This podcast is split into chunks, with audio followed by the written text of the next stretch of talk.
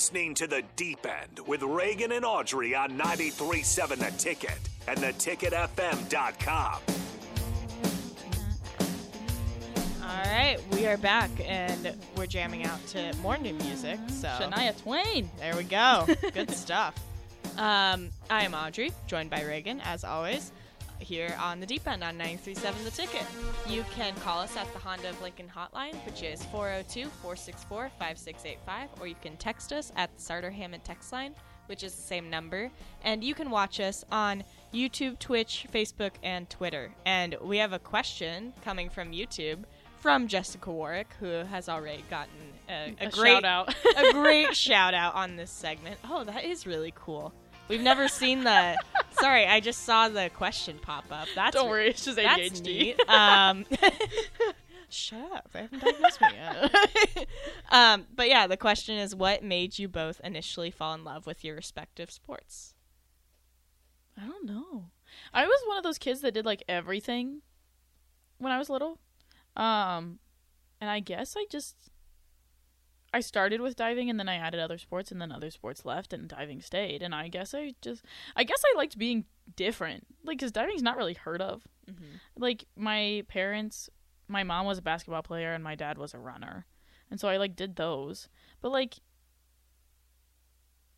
I don't know.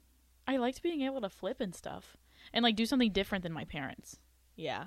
So. You didn't want to just follow in their footsteps. Yeah. Yeah. You're like, I- I'm different. I'm unique. And, like, the adrenaline. I'm a diver. Yeah.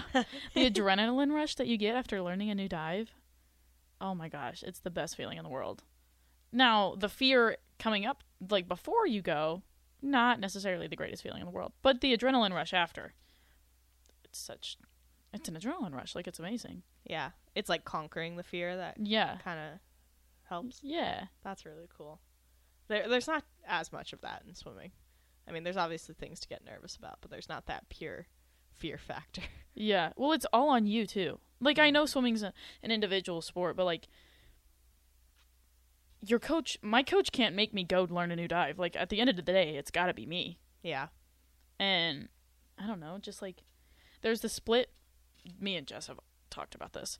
There's a split moment in your in your hurdle, in your approach, where you can either back out or you just go full force. Mm-hmm. And you have to, like, if the fear's like, no, no, no, no, don't, don't, don't do it. You have to say, no, I'm gonna do this. And you go do the new dive, and then you feel so much more accomplished than rather than feeling like crap. Yeah. If you don't go. Yeah. So. You have to train yourself to get over that. Yeah. I mean, diving's a sport of base, like, literally saying no to all of your natural instincts. So that's really good.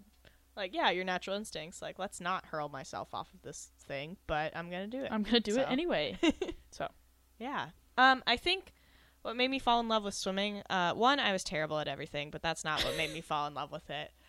Um, but I think, yeah, I really want that thing that I could, like, have a passion towards and dedicate time to and, you know, have that be my thing, you know? I think, yeah, I think part of it's, like, as a kid, you want to be unique and you want to have that thing that kind of becomes your identity for a little bit. And I don't know, I got I had really good friends in swimming. I, I thought it was fun, you know, like, being a kid, it's fun to splash around in the water, and, you know, obviously it turns into harder things, it turns into training, but, you know, at the beginning of it, it's just, you know, you're jumping up and down, like, down the pool, like, as your warm up, and, you know, you're, like, going underwater in between, like, laps and stuff, and it's just, it's a good time. I don't know if you're supposed to go underwater. That probably annoyed my coaches a lot, but, um, yeah, it's just that feeling of being in the water, and it's like going to the pool and messing around, but on steroids, like, when you first start out, and yeah. That's so fun, and competing is so fun. Like, I remember my first five hundred, like, I was swimming against these